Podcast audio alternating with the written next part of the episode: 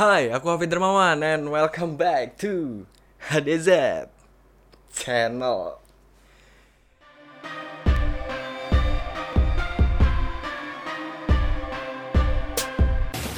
Video kali ini kita akan membahas sesuatu yang menurut gue menarik dan semoga kalian juga menarik, yaitu kita akan membahas tentang deepfake.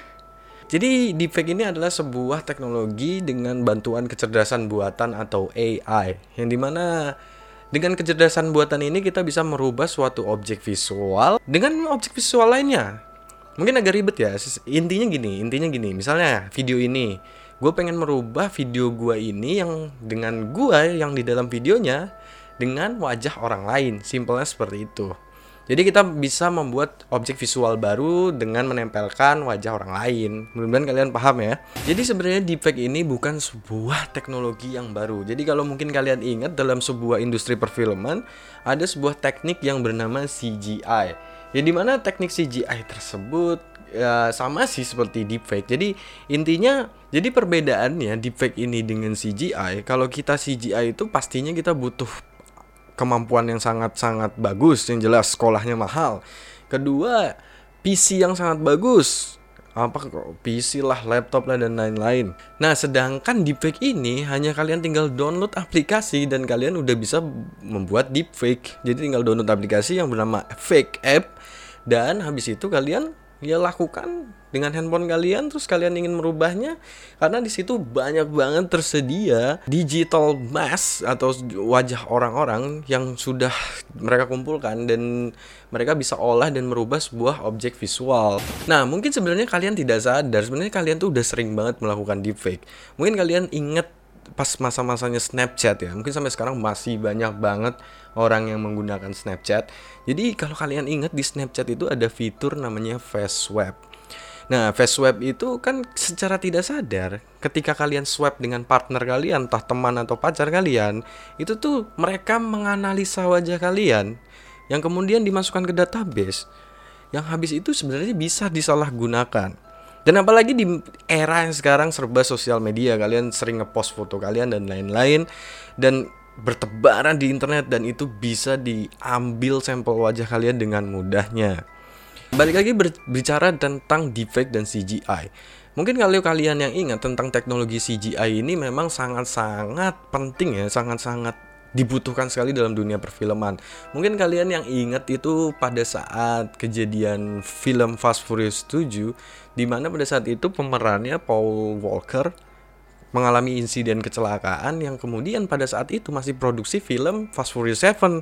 Akhirnya digunakanlah teknologi CGI ini yang di mana adiknya Paul Walker yang menggantikan Paul Walker tersebut yang di mana badannya adiknya wajahnya adalah tetap Paul Walker. Jadi ini sangat-sangat membantu dan menguntungkan ya, misalnya dalam keadaan seperti ini. Kenapa sih gue tertarik gitu terkait dengan deepfake ini? Jadi kalau kalian tahu gue pertamanya tertarik eh, dengan adanya deepfake ini gara-gara gue melihat adanya sebuah industri yaitu industri deepfake porn. So, are you ready? I know I am. Jadi kalau kalian cari beritanya banyak banget seperti artis-artis seperti Emma Watson, Scarlett Johansson, banyak-banyak artis luar spesifiknya kebanyakan sih cewek ya karena deepfake porn ini kebanyakan ya mungkin ya untuk memenuhi fantasi-fantasi seksual seseorang jadi dibuatlah gitu. Yang pasti tidak ada izin dari si artisnya tersebut. Jadi deepfake porn ini nih ya uh, adegan videonya tetap pakai porn star sesungguhnya cuma wajahnya aja ditempelkan dengan artis-artis yang bukan porn star pastinya. Yang di mana kan kalau kalian pikir pasti kalau ada misalnya Scarlett Johansson atau Selena Gomez gitu-gitu tiba-tiba kalian menemukan adanya video skandal mereka pasti kan bakalan heboh gitu kan. Dan pasti bakalan laku gitu. Dan banyak orang yang menggunakan hal-hal seperti itu untuk ya apalagi kalau bukan kebutuhan uang men. Apalagi gitu. Selain apa yang tadi gue sebutkan artis-artis luar seperti Emma Watson, Selena Gomez sekali lagi gue sebut ada juga maraknya K-pop artis.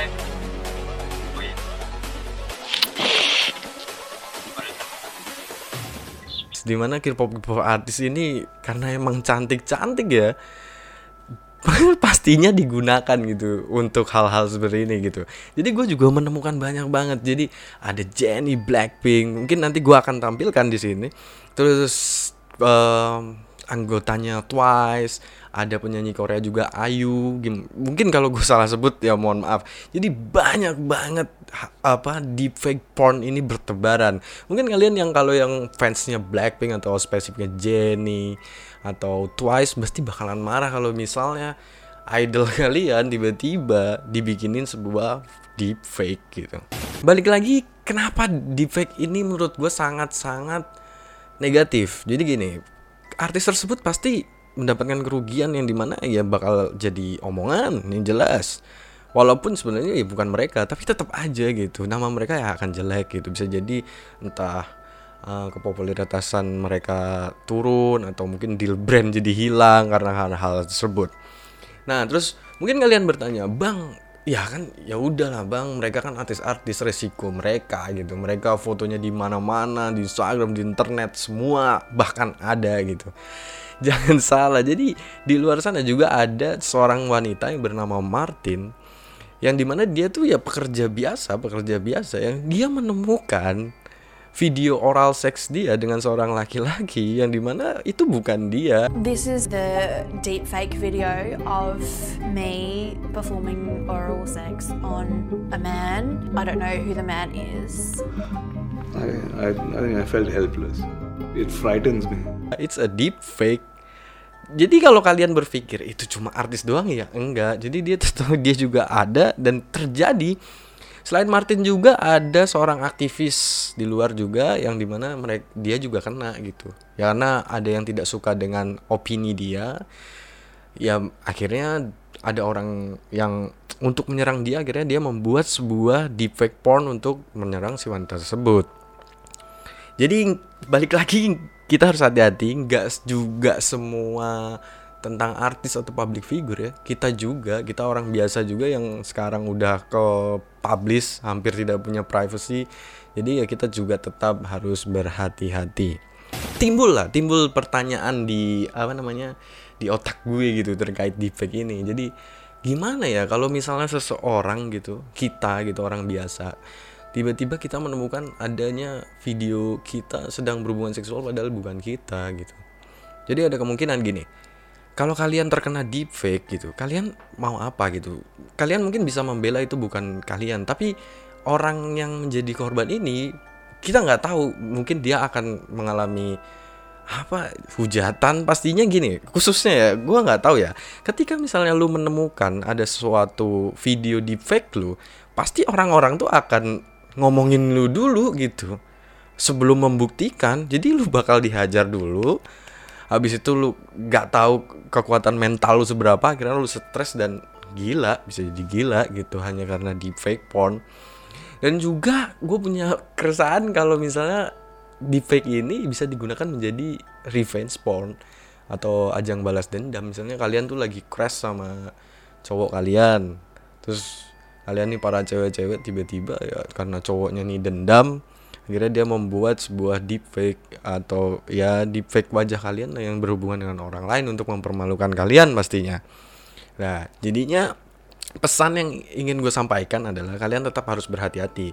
Karena mungkin kalian ingat kejadian yang di mana pada saat itu kasusnya Nagita Slavina di mana video Nagita Slavina katanya waktu itu menyebar dan ternyata bukan dia. Dan pada saat gue telusurin sebenarnya orang yang nge-share video itu tidak pernah bilang kalau itu video Nagita Slavina. Cuma karena menyebar di internet terus orang-orang yang nonton itu berasumsi mirip-mirip mirip seolah-olah ya video itu Nagita Slavina gitu. Jadi yang tidak pernah dituliskan itu video Nagita Slavina aja tuh bisa jadi gimana ya di Indonesia ini? Aneh gue juga bingung gitu. Ya itulah. Jadi gini kesimpulannya terkait defect ini kita nggak bisa mencegah namanya kemajuan teknologi jelas. Kalau bisa ya kita yang mengontrol teknologi jangan sampai kita yang dikontrol oleh teknologi. Tetap kita harus pinter-pinter kita harus misalnya ada berita, suatu berita kita cek dulu.